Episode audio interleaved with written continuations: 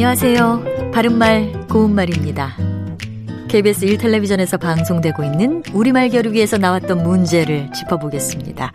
오늘 문제는 제시되는 뜻풀이를 듣고 거기에 해당하는 표현을 맞히면 됩니다. 명사로 상대편에게 맞서서 대듬 또는 그런 말이나 행동이라는 뜻도 있고요. 서로 상대의 행동이나 말에 응하여 행동이나 말을 주고받음 또는 그 행동이나 말. 이런 의미를 가진 상문절로 된 표현은 무엇일까요? 출연자의 답에는 대거리, 도전자, 맞대응, 맞장구가 있었는데 이 중에서 정답은 대거리입니다. 대거리는 한자와 고유어가 합해진 것으로 한자 대답할 대자에 거리라는 고유어가 이루어진 말입니다.